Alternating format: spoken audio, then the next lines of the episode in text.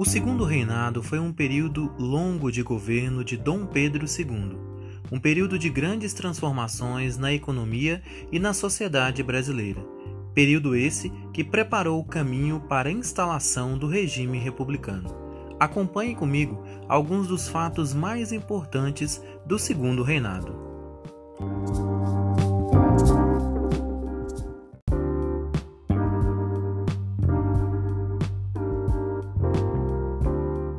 Durante o governo de Dom Pedro II, o café se consagrou como grande produto agrícola nacional. Os fatores que estimularam o aumento da produção cafeeira foram a grande demanda no mercado europeu, as boas condições do clima e do solo brasileiros, em especial no Sudeste, a mão de obra que continuava sendo escravizada e, posteriormente, a mão de obra imigrante e o surgimento de uma nova elite, os barões do café, que dominaram o cenário político e econômico nacional, causando fortes mudanças socioculturais no país.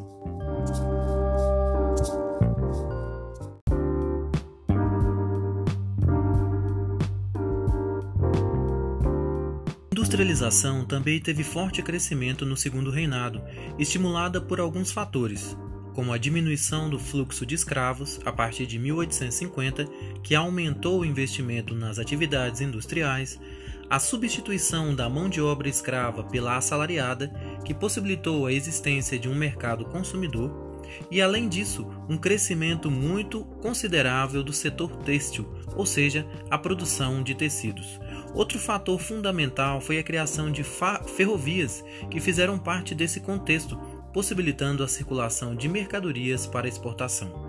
O crescimento urbano de algumas cidades brasileiras, como São Paulo e Rio de Janeiro, foram consequência direta do surto industrial e da economia cafeeira.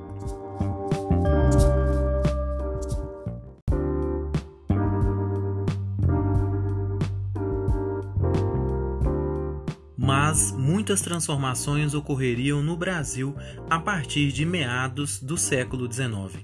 A mão de obra escrava negra utilizada durante séculos no país começou a ser cada vez mais questionada a partir desse período. Isto porque o modelo capitalista e industrial que iniciou na Europa e aos poucos veio para o Brasil era incompatível com o escravismo. Assim, a Inglaterra passou a pressionar pelo fim do tráfico de escravos na América, visando investimento em seus produtos industrializados. Em 1845, os ingleses assinaram a Lei Bill Aberdeen, que proibia o comércio de escravos entre África e América. Em 1850, foi assinado no Brasil a Lei Eusébio de Queiroz, que proibia o tráfico de escravos no país.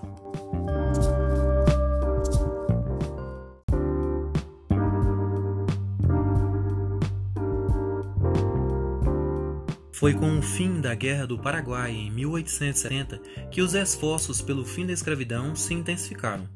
Isto porque a maioria dos negros que lutaram nesta guerra não queriam voltar à condição de escravos. Alguns chegaram a receber a alforria.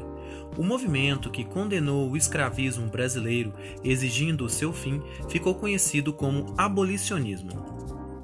Com a pressão internacional e dos abolicionistas, o governo brasileiro foi cedendo aos poucos, através da criação de leis. As principais foram a Lei do Ventre Livre, de 1871, que declarou livres os filhos de qualquer homem ou mulher escravo nascidos a partir da aprovação da lei, a Lei dos Sexagenários, criada em 1885, que declarou livres os escravos que chegassem aos 65 anos de idade, e finalmente a Lei Áurea, criada em 1888, declarou livres todos os escravos. Vale ressaltar que, apesar da liberdade aparente, não foi dado aos escravos condições para se integrar à sociedade brasileira.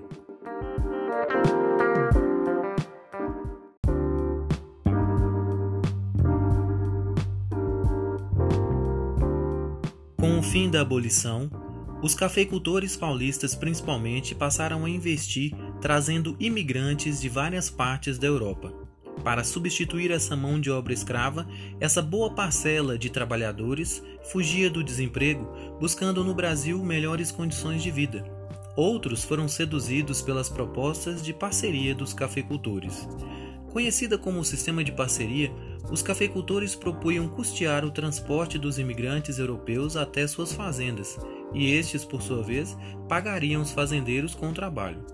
Este sistema, no geral, não obteve sucesso, em razão dos elevados juros cobrados sobre as dívidas assumidas pelos imigrantes e também dos maus tratos sofridos por eles. Muitas cidades do sul do Brasil, como Criciúma, foram colonizados por imigrantes europeus. É importante também destacar que uma boa quantidade desses imigrantes, frustrados com a situação que viviam nas fazendas, passaram também a migrar para as cidades, foram aos poucos compondo, compondo a primeira massa de trabalhadores urbanos.